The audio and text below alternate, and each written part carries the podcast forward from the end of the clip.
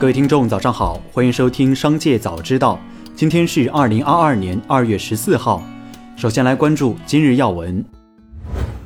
有消息称，薇娅正在谋求复出，或最晚于今年三月在淘宝重新开播。一名业内人士表示。薇娅的店铺会在淘宝恢复上线，未来仍旧以直播的形式展开工作，账号名称和粉丝不会改变。对此，薇娅所在的千寻文化表示不清楚。据千寻前员工透露，薇娅于去年十二月停播后，其直播团队也并未解散或者裁员，在放假一周后就恢复了工作，目前暂时服务于其他主播。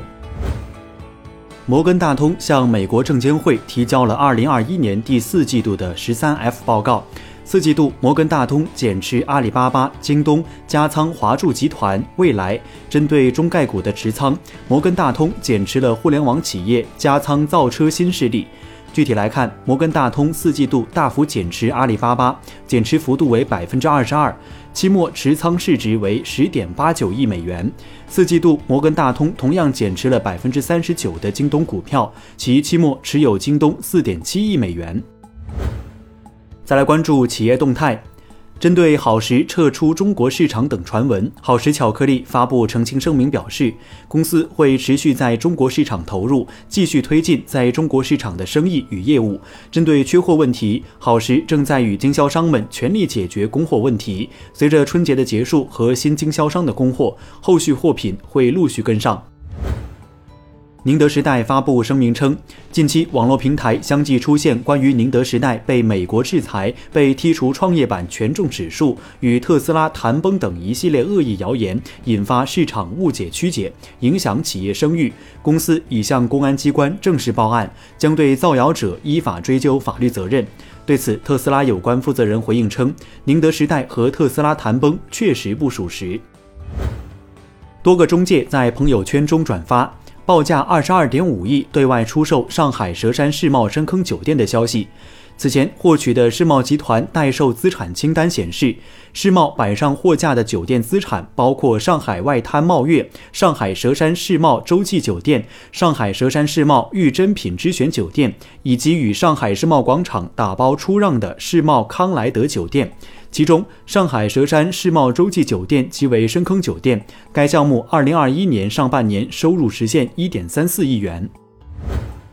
根据加拿大鹅最新发布的财报，截至一月二号，该公司二零二二财年第三季度营收五点八六一亿加元，约二十九点二亿元，同比增长百分之二十六点五。中国大陆市场的销售表现无疑突出。直营业务收入增长百分之三十五点一，线上业务增幅高达百分之六十。加拿大鹅总裁兼 CEO 表示，对中国市场的未来前景非常乐观和看好。再来关注产业新闻，工信部部长肖亚庆表示，当前我国经济发展面临需求收缩、供给冲击、预期转弱三重压力，在工业领域尤为凸显。工信部将把稳定工业增长，特别是一季度开好局、起好步，作为当前最重要的任务，采取有力措施，确保工业经济平稳运行和提质升级，为稳定宏观经济大盘、保持经济运行在合理区间发挥压舱石作用。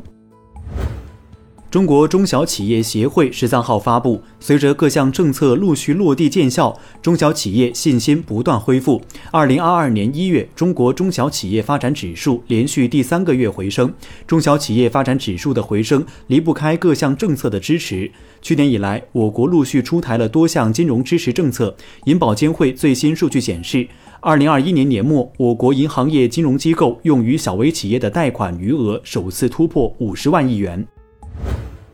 云南昆明斗南鲜花市场去年最低三十元一扎的红玫瑰，今年最高涨至一百六十元。九十九支鲜切红玫瑰成本价已高达五百至八百元左右。据昆明国际花卉拍卖交易中心数据，二月五号拍卖交易总量约四百一十一万支，单头玫瑰 A 级最高价十点四一元一支，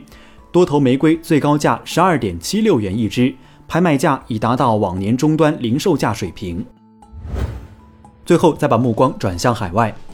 沙特阿拉伯国家通讯社援引王储穆罕默德·本·萨勒曼的话报道称，作为支持国民经济恢复的长期战略的一部分，沙特将沙特阿美公司百分之四的股份转让给了国家主权财富基金，政府将成为沙特阿美的最大股东，持股比例超过百分之九十四。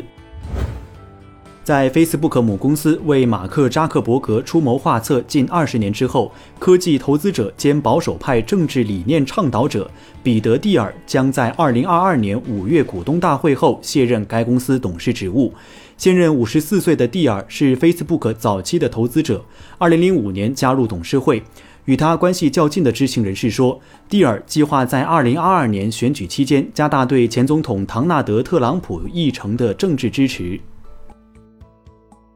以上就是本期《商界早知道》全部内容，感谢收听，下次再见。